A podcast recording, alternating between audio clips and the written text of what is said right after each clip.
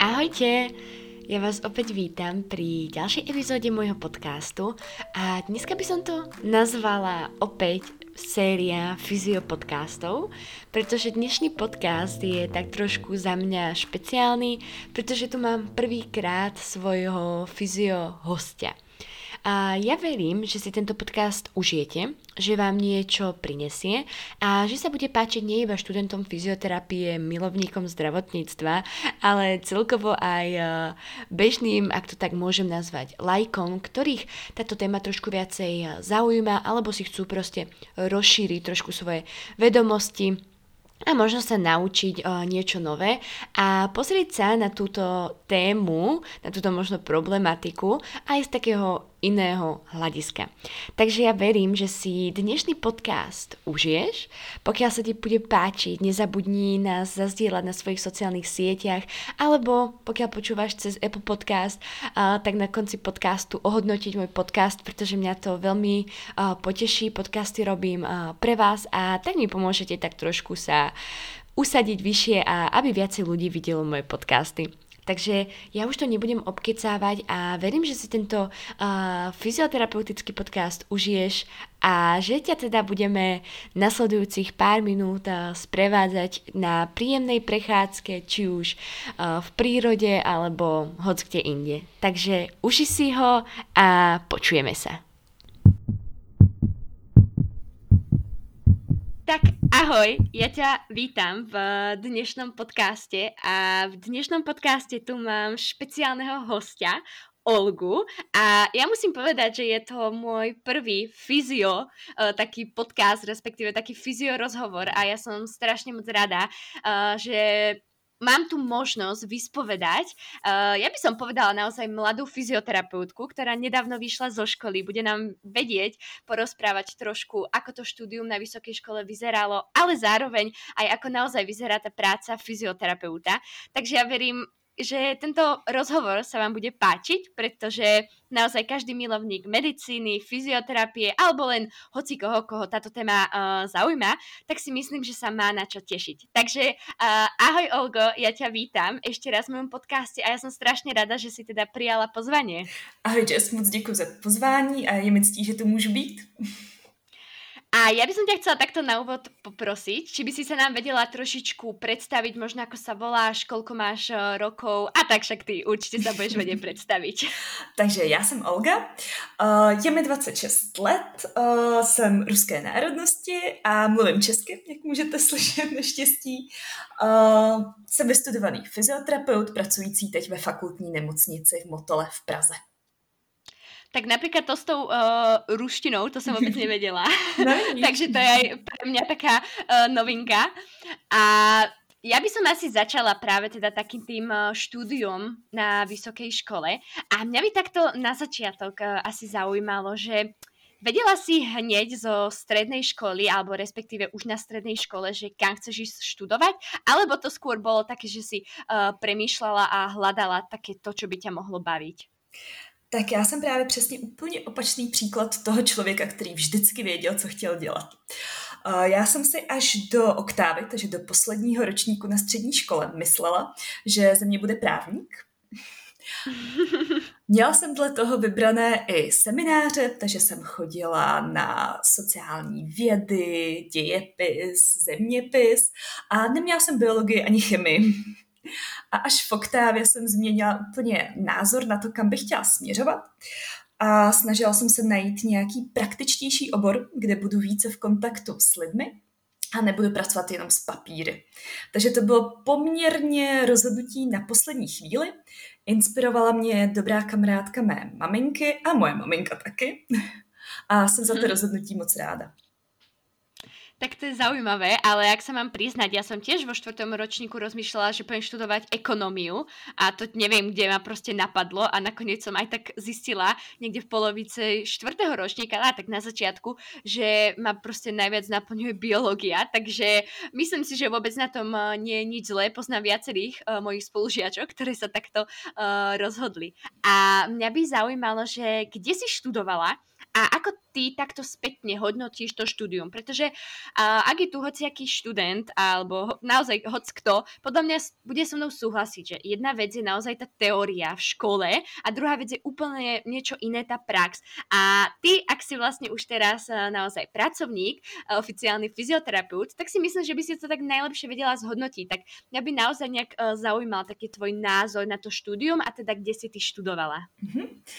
Tak já jsem uh, vystudovala uh, na druhé lékařské fakultě, jak bakalářský, tak potom magisterský obor, ale ještě předtím jsem stihla jeden rok na Jihočeské univerzitě v Budějovicích, odkud pocházím. A tam jsem potom prvním ročníku vlastně přešla na druhou lékařskou fakultu. Nebo ne doslova přešla, musela jsem znova udělat přijímací zkoušky a začít s tímto studiem vlastně od znova. Uh, udělala jsem to proto, že jsem jeho Českou univerzitou nebyla úplně spokojená. ty teoretické předměty nebyly v té kvalitě, v jaké bych se je představovala, ale vůbec teď nevím, jak to je aktuálně, takže zase bych nechtěla, aby to vyznělo nějak negativně, protože opravdu nemám vůbec přehled o tom, jestli se to a kam se to aktuálně posunulo. Ale na druhou mhm. stranu byly tam absolutně skvělé praktické předměty, ze kterých jsem těžila celé první dva roky na druhé lékařské fakultě. Uh, takže to bylo asi ze začátku nej, největší mínus na druhé lékařské mm-hmm. fakultě. Uh, a myslím si, že pro studium fyzioterapie opravdu ty praktické předměty jsou ty nejdůležitější.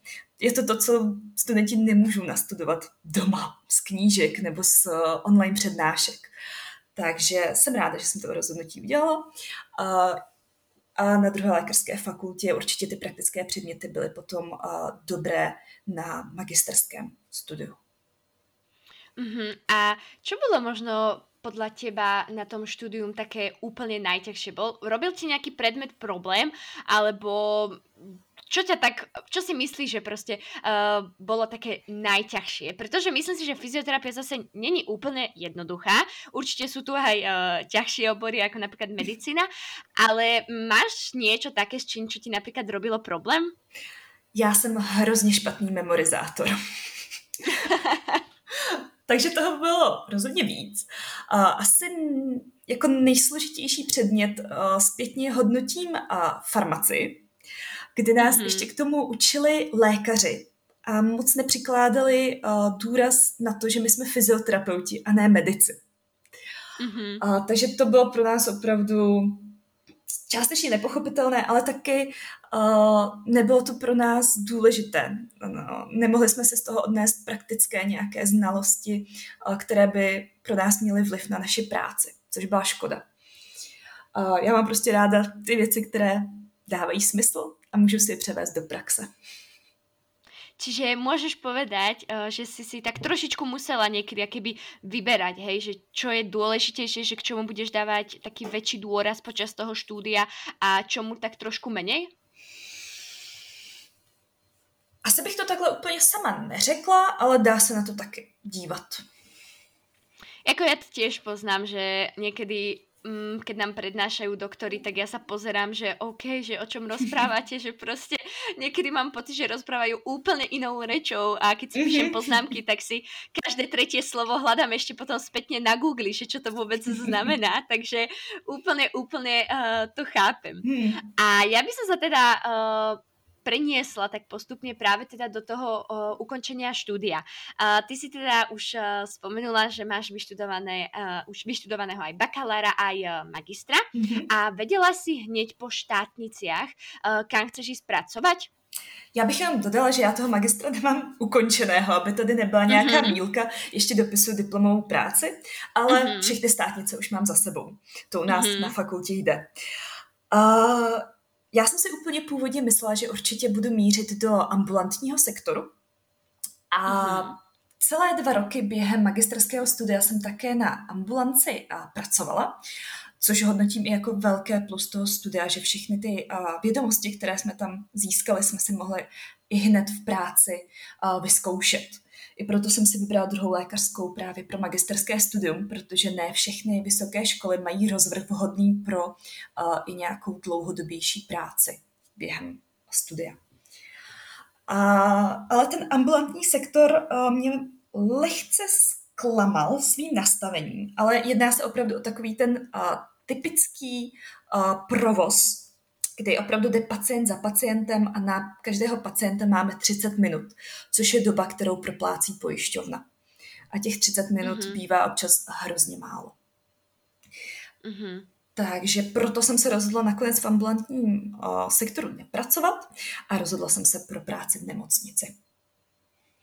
A vedela si, uh, respektíve takto, ja sa spýtam, uh, počas štúdia ste si asi prešli takými tými viacerými zariadeniami a mňa by tak možno aj zaujímalo, že boli ste zameraní naozaj čisto iba na uh, nemocnice a ambulancie, alebo ste mali aj možnosť nakúknuť možno tak nejak do tej športovej fyzioterapie, alebo v rámci toho, že keď si študovala čisto na lekárskej, tak ste sa naozaj sústreďovali iba na tú uh, lekárskú fyzioterapiu?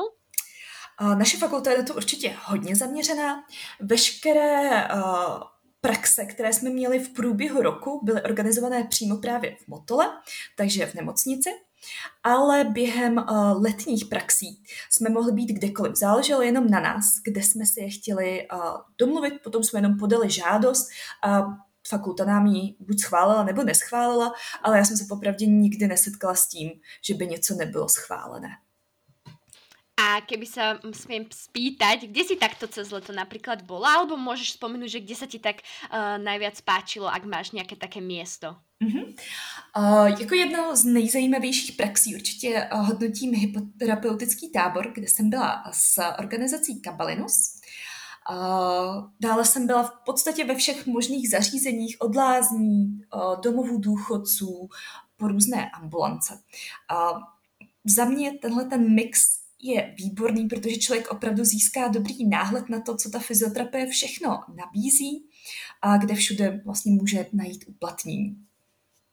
Mm. Se sportovní fyzioterapií jsem se ale já během studia moc nesetkala a snažím se to teď dohánět ve své uh, druhé práci.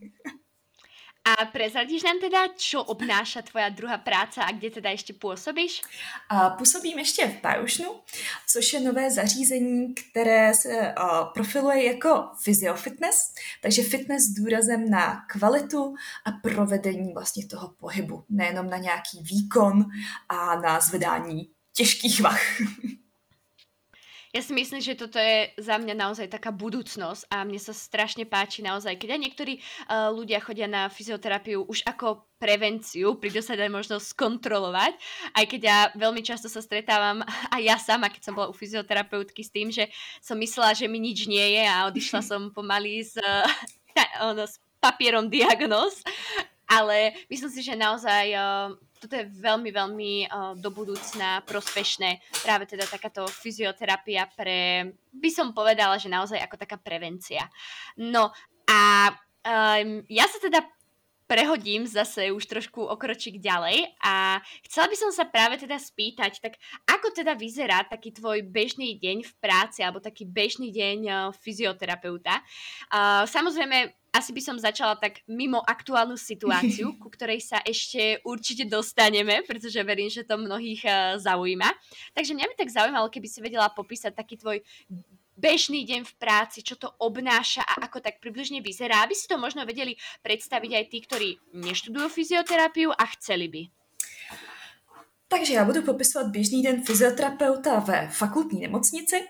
Jedná se o běžný uh, eh, 8-hodinový den, nepracujeme ve směném provozu, což je za mě obrovské plus, nemáme žádné noční.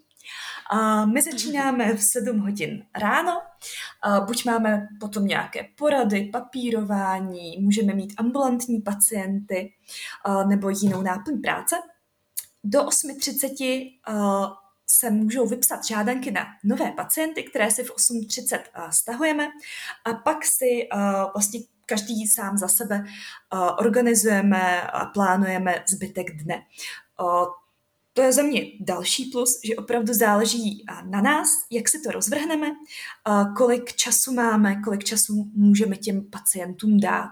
Takže někteří pacienti opravdu toho času tolik nepotřebují, protože se například rychle unaví nebo ta jejich diagnóza není třeba až tak náročná. Jiní pacienti toho času potřebují opravdu hodně, takže je fajn, že je to opravdu na nás, kolik toho času jim dáme. Běžně jíme tak, kdy jí pacienti, takže mezi 12 hodinou a jednou hodinou máme oběd a zase papírování a pak většinou do tří nebo do půl čtvrté jsme zase u pacientů. To papírování, to se často zmiňuje, myslím si, že uh, lidé se o tom často neví, co úplně, uh, co si pod tím představit. Kódy pro pojišťovnu jsou uh, to, díky čemu nám potom pojišťovna vlastně tu naši práci proplácí no, proplácí nemocnici, mm-hmm. takže musíme vždycky vykódovat, uh, vypsat, kolik času jsme u toho pacienta strávili a co jsme s ním uh, dělali. Uh, většinou se jedná třeba o hodinku, někdy víc denně. Uh-huh. A koľko je taký priemerný, keby to máš cca dať, počet uh, pacientov, ktorých vlastne odrehabilituješ za jednu teda tú zmenu? To se hodně uh, liší. My říkáme, že když je těch pacientů do 12, tak je to fajn, protože opravdu ta práce je potom kvalitní. Když je těch pacientů víc než 12, už to začíná být trošku časově na hraně. Běžně bývá mezi 8 až 12 pacienty denně. Hmm. No to je, myslím si, že také akurát asi číslo, aby naozaj si každý, každý, každý dostal takéto, čo potrebuje, ale určite ako študent môžem povedať, že nie vždy to ide, keď sú tie počty naozaj veľké a ešte občas, keď do toho idú nejaké dovolenky a mm. musia sa zaskakovať, tak nie vždy to je asi úplne také uh, jednoduché. A mňa by tak zaujímalo, že máš nejaké teda obľúbené uh, oddelenie, alebo možno aj nejaké diagnózy, ktoré rada uh, rehabilituješ, alebo čo ťa tak teba naj najviac baví uh, na té fyzioterapii? Tak moje uh, kmenové oddělení je plicní oddělení a to je prostě láska. Já mám opravdu plicní diagnózy ráda, ráda s těmi pacienty uh, pracuji, takže to je určitě moje číslo jedna. No tak keď sme začali teda to plúcne mm-hmm. po slovensky, tak ja si myslím, že je akurát správny čas uh, sa pustiť práve do veľkej témy, ktorú si myslím, že strašne veľa ľudí bude zaujímať. A to je teda aktuálna situácia, respektíve pandémia COVID-19, ktorá ja verím, že zasiahla naozaj všetkých zdravotníkov, či už to fyzioterapeuti, doktori alebo uh, sestry. A preto práve mňa by takto na úvod najskôr uh, zaujímalo, že kde cítiš ty taký ten najväčší rozdiel ako ten uh, pracovník tej fyzioterapie oproti tomu životu, keď tu dá sa povedať, že žiadna pandémia nebola. Aký je ten rozdiel podľa teba v tom zdravotníctve teraz? Asi nejvíc vnímám ten rozdíl v našem přístupu k těm pacientům, protože všichni se tak trošičku podvědomě bojíme, že se nakazíme ale co hůř, že nakazíme naše pacienty. Mm-hmm. Takže tohle jsou určitě obavy, které má každý zdravotník v této době, bych řekla. A jinak uh, je to určitě i o tom, že se hodně mění organizace práce aktuálně, můžou nás přeřazovat na různá oddělení, uh, můžeme nahrazovat jiné pozitivní kolegy a občas prostě nevíme, co přesně se bude další den dít. A stalo sa aj také niečo, že by proste napríklad vás uh, chceli, aby ste zaskočili um, nejakých nakazených sanitárov, aby ste napríklad uh, vozili pacientov uh, na vyšetrenie alebo niečo takéto podobné? Že vlastne niečo, čo nie je obor fyzioterapie? Ano, to se u nás stalo. Kolegové vlastně z dětského rehabilitačního oddělení byli přeřazeni na sanitáře, na interně a na LDN oddělení, což je léčebna dlouhodobě nemocných. Uh-huh. U nás mhm, odechá, ak by niekto, nejaký Slovak chcel vedieť, lebo tiež som najskôr rozmýšľala a potom, takže u nás je to, keď niekto, nejaký Slovak odechá. Ano, děkuji. A no, ještě bych a... řekla, že uh, vlastně kolegové tam dělali kompletně tu sanitářskou práci, nejenom to vození uh-huh. postelí, ale opravdu i to přebalování, hygienu a všechno další, co se s tím uh-huh. Takže verím, že tá situácia asi není úplne najjednoduchšia a najpriaznivejšia. Mm-hmm. A Myslím si, že asi ani ty by si nepovedala, že takéto niečo sa stane, keď si nastúpila do práce. To by si nikdy netypla. Myslím, že to asi nie. No a keďže te, teda je tvoja taká láska práve tieto plúcne ochorenia, tak uh, vedela by si tak popísať, ako teda vyzerá tá práca na tom covidovom oddelení. Asi takto na začiatok by som sa spýtala, čo všetko si musíš na seba obliecť, aby si sa naozaj chránila a možno ako dlho vám to trvá? Tak je toho poměrně hodně, co všechno si musíme obléct. Základem je tajvek, což je takový ten bílý vesmírný obleček, který, který určitě všichni viděli ve zprávách a na fotkách. A místo toho tajveku se občas můžeme obléct i takové jednorázové pláště, které se tradičně nosí na izolované pacienty a na jipová oddělení. Mm-hmm. Pak se oblékají uh, dvoje rukavice, uh, čepička na vlasy, kapuce na vlasy, štít nebo brýle a samozřejmě, co jsem zapomněla, což je opravdu automatické, respirátor. Na některých odděleních se ještě přes ten respirátor dává jednorázová rouška. A na některých mm-hmm. odděleních se nosí i uh, návleky na boty. Uh-huh. A mňa by tak zaujímalo, ja som sa akurát tento uh, víkend zúčastnila celoplošného testovania a niekoľkokrát uh, som vlastne počula, ale nie len na tom testovaní, ale práve aj v škole na praxi, že práve teda v tejto aktuálnej situácii, keď si, keď človek musí byť naozaj v tom uh, obleku, a to teraz iba tak sa chcem spýtať, či ste sa aj vy u vás s tým stretli, že dokonca niektoré sestričky až doktory, že si uh, dávajú plienky, pretože sa z toho vyzlieť je niekedy naozaj náročné. A viem si predstaviť, že taká sestra zdravotná to asi má úplne také najťažšie a tak mňa by tak zaujímalo, je také niečo aj u vás, že naozaj počula si o takom niečo, alebo je to iba taký slovenský trend teraz? Tak trend. o tom jsem nikdy neslyšela. Uh, je sice pravda, že my třeba v těch oblecích, v tajvecích zrovna uh, býváme i třeba ve spodním prádle, protože je v tom opravdu poměrně horko, ale v plece jsem teda ještě nikoho neviděla tak asi je to teda len u nás, ma to tak napadlo, že sa to spýtam. No a tak dostanem sa asi k tomu takému úplne najpodstatnejšiemu, čo asi teda bude zaujímať teraz každého jedného fyzioterapeuta, že ako teda vyzerá taká cvičebná jednotka s takým pacientom, ktorý je pozitívny na koronavírus, pokiaľ sa teda asi bavíme o nejakom teda tom pacientovi, ktorý je samozrejme pri vědomí? Mhm. Na to není úplně nějaká univerzální odpověď, protože záleží na tom, v jak vážném stavu ten pacient je a jaké má příznaky. Já jsem se vlastně prošla s všemi odděleními. To vlastně nejvážnější je ARO oddělení. Tam jsem byla poměrně krátce a to jsou pacienti, kteří vyžadují podporu životních funkcí, ať už dechových, ale někdy i srdečních. Bývají tam i pacienti na ECMO. U těchto mm-hmm. pacientů se řeší uh, nejvíce většinou zahlenění, dechové funkce, ale potom samozřejmě i pohybové funkce, aby nevznikly nějaké uh, komplikace, jako jsou kontraktury, dekubity uh, a tak dále. Potom, co se týče pacientů na jipových odděleních, jednotkách intenzivní péče, tak ty často potřebují oxygenoterapii, což znamená terapii s kyslíkem. Mají buď kyslíkové brýle nebo kyslíkové masky. U nich se také může uh, řešit buď nějaké uh, respirační obtíže, uh, nebo i další pohybové obtíže, protože opravdu často se jedná o starší pacienty nebo pacienty uh, s dalšími komorbiditami.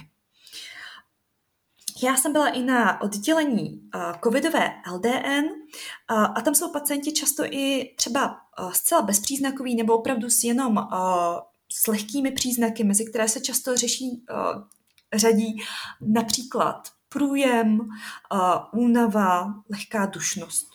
A tam se potom řeší právě ty obtíže, které aktuálně mají.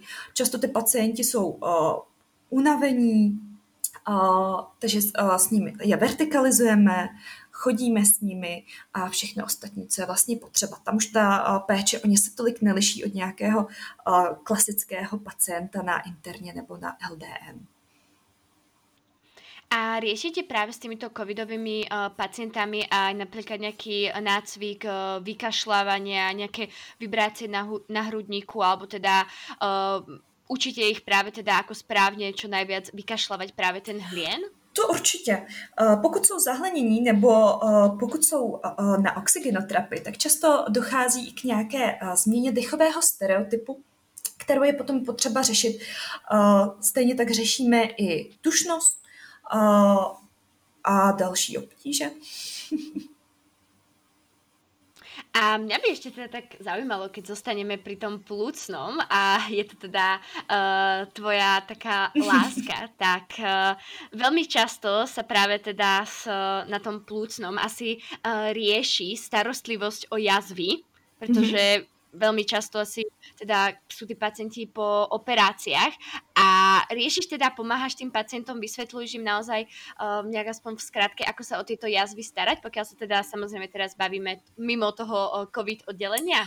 Tak určitě. Já bych neřekla, že zrovna eh, pacientů s nějakými uh, aktivními jizvami je až tolik uh, na plicních odděleních, je jich více třeba na odděleních chirurgie, ale setkala jsem se často i s pacienty, kteří nevěděli, jak se o jizvu starat na, v ambulantním provozu.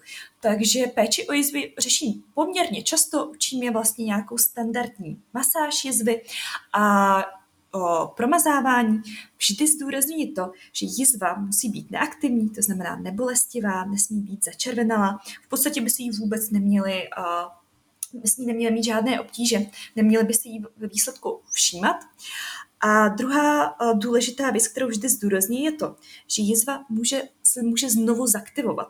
To často souvisí s nějakým mm-hmm. infektem, uh, snížení imunity nebo s nějakými jinými uh, obtížemi. Takže to není nic hrozného, ale občas je potřeba s tou jízvou pracovat i několik měsíců nebo let po tom, co vlastně se objevila. Rozhodne súhlasím, ja som sa už tiež vo svojej praxi stretla s tým, že práve teda tá jazva bola úplne nepohyblivá a spôsobovala bolesti. A človek by si povedal, že ako môže jazva spôsobovať bolesti, ale naozaj je veľmi dôležité sa o ňu starať, takže ak je tu niekto možno po nejakej operácii, tak teraz nech si tú jazvu skúsi nahmatať, či je naozaj uh, pohyblivá a či je naozaj taká, že ani o nej uh, nevie. No a mňa by teda ešte, aby som sa veľmi rada spýtala, uh, práve možno tak aj dá sa povedať, že trošku už uh, na záver, že ja si myslím, že každý taký ten nie že dobrý fyzioterapeut, ale ja si proste tú fyzioterapiu spájam s pohybom, pretože ako hlavná úloha práve tej fyzioterapie je tá kinezioterapia, tá liečba tým pohybom. A mňa by práve teda zaujímalo možno, aký máš ty vzťah športu, možno aký šport uh, rada uh, robíš? Tak já jsem od dětství tancovala, dělala jsem balet, potom latinskoamerické tance, takže taková láska k tanci mi zbyla určitě až doteď. A jinak jsem si postupem času našla um, cestu nejvíce k fitness a k posilování. Uh-huh. A máš takto aj čas popri práci si uh, chodiť zacvičiť, či je to skôr pre teba taká psychohygiena, také vyvetranie? Pro mě to psychohygiena určitě je a myslím si, že čas na to by si měl najít každý, protože to není o tom času, je to o chtíči. Je to o tom, že lidé by opravdu tomu pohybu měli uh, přikládat dostatečnou důležitost. Uh, mělo by to být vlastně nějaká náplň našeho uh, každého dne, ať už by to byla chůze nebo přímo nějaký sport tým určite, určite súhlasím. A ja by som sa takto na záver asi chcela spýtať, či máš možno nejaký najlepší alebo aj najvtipnejší zážitok s pacientom, pretože ja si myslím, že s tými pacientmi sa dá naozaj všeličo uh, povystrájať, pretože niektorí sú uh, naozaj veľmi uh, veselí a riadni typci, ak by som to tak mohla povedať. Takže máš možno nejaký tý najlepší taký zážitok, najvtipnejší, či už z praxe alebo napríklad teraz priamo z práce?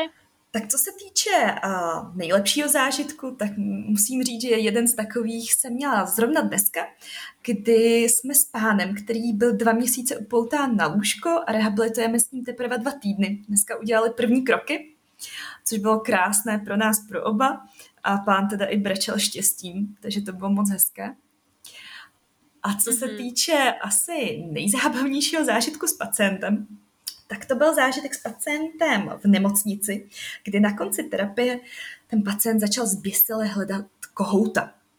A pacienti v nemocnici občas bývají zmatení, halucinace se řadí mezi uh, nějaké uh, uh, problémy vlastně spojené s léky, takže jsem si říkala, jestli opravdu ten pacient je orientovaný, už jsem se chtěla ptát, kde si myslí, že je, uh, jak se jmenuje a tak dále. Ale pán už začal být takový hodně netrpělý. Říkal, no tak kde je ten kohout? Ježiš, taková ta zelená váza, do který mám čůrat. A já, jo, bažant. Bažanta máte tady. Áno, mňa to aj potom napadlo, že, že kohút, že by sa to tak povedalo v Čechách, ale aj my to presne voláme teda uh, bažanta. Takže vravím, že človek sa v tej práci naozaj niekedy eh, zasmeje. Ja ako študentka tak sa niekedy na tej praxi naozaj stretnem s rôznymi pacientmi, ale myslím si, že je to také asi krásne uh, spestrenie tej práce, že človek vidí, že naozaj uh, niektorí pacienti naozaj chcú, pretože samozrejme, že sa nájdú aj takí, ktorí proste moc nechcú. Verím, že, ste sa, že si sa teda tiež s tým stretla. tak určite je to práca s. No, takže tá nikdy nebude asi jednoduchá. Ani nudná. takže ani nudná, presne tak.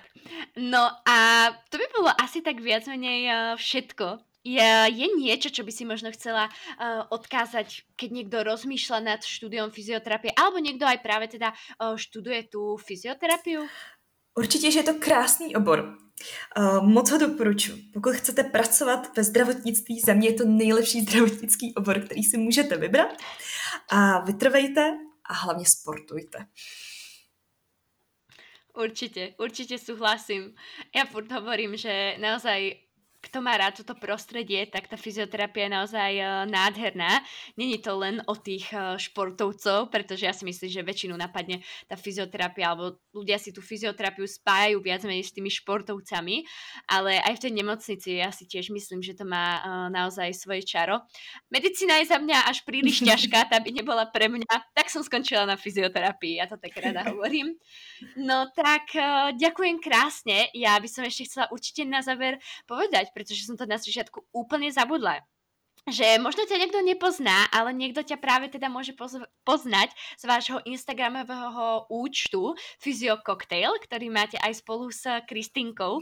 A ja naozaj odporúčam tento účet sledovať uh, každému študentovi, kto chce ísť na fyzioterapiu, ale aj bežným takým lajkom, ak sa na mňa niekto neurazí, a koho proste toto zaujíma, chce sa niečo nové dozvedieť alebo je z nejakého zdravotníckého oboru, pretože naozaj sa tam dokáže uh, naučiť niečo nové. Ja sama sa stade učím nové veci stále ako študent a potom som sa snažím byť o niečo mudrejšia na tých praxiach, pretože som si to tam prečítala, už sa mi to tak stalo, že som vedela dopredu, lebo som si to prečítala, takže Rozhodne odporúčam sledovať tento Instagramový účet, pretože aj na Instagrame sa dá vzdelávať a veľmi sa mi páči, čo teda holky robia a že takto šíria uh, tú myšlienku tej fyzioterapie. Takže ja ti ešte raz veľmi pekne ďakujem, že si prijala moje pozvanie a že si bola takýto prvý host uh, fyziopodcastu.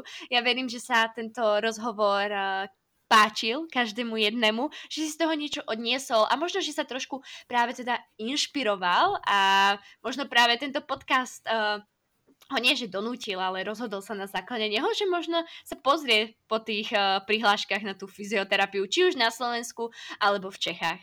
Takže ešte raz ti veľmi pekne ďakujem a som rada, že teda si prijal moje pozvanie a verím, že sa teda podcast páčil. Takže majte sa krásne a počujeme sa pri ďalšom podcaste. Ahojte. Ahojte. Ja verím, že ste si dnešný podcast užili a takto na záver by som práve iba dodala práve to, že sme zabudli spomenúť, že síce niektorí pacienti sú pozitívni na ochorenie COVID-19, ale nie všetci majú automaticky hneď nejaký ťažký priebeh, príznaky, ale aj takíto pacienti musia byť na špeciálnom lôžkovom oddelení, čiže na covidovom oddelení, avšak rieši sa s nimi možno nejaké iné problémy. Uh, aby som to možno uviedla na príklade, uh, nejaký pán uh, spadol, mal, ja neviem, zlomený femur, čiže stehennú kosť, avšak zistili na testovaní, že je pozitívny, tak automaticky musí ísť na toto oddelenie. Takže k nemu fyzioterapeut prichádza a cvičí s ním, dá sa povedať, že ak s normálnym pacientom, len s tým, že teda musí byť oblečený, pretože je na covidovom oddelení. Takže chcem, aby sme práve teda nezabudli aj na takýchto pacientov, že práve aj takíto pacienti sa nachádzajú na tých jednotlivých covidových oddeleniach, pretože proste pozitívni sú. Aj keď nemusia mať nejaké veľké príznaky, sú tam, pretože sú pozitívni a fyzioterapeut k ním chodí rehabilitovať, pretože majú k tomu aj ďalšiu inú diagnozu, ktorú proste treba riešiť. Takže to som chcela takto uh, dodať na záver, aby si to náhodou niekto nezobral, aby to niekto uh, nepochopil nejak inak. A ja verím, že sa vám dnešný podcast uh, páčil, že ste si ho užili a pokiaľ áno, dajte mi vedieť, či by ste chceli viac takýchto fyzio podcastov, fyzio rozhovorov. Majte sa krásne a ahojte!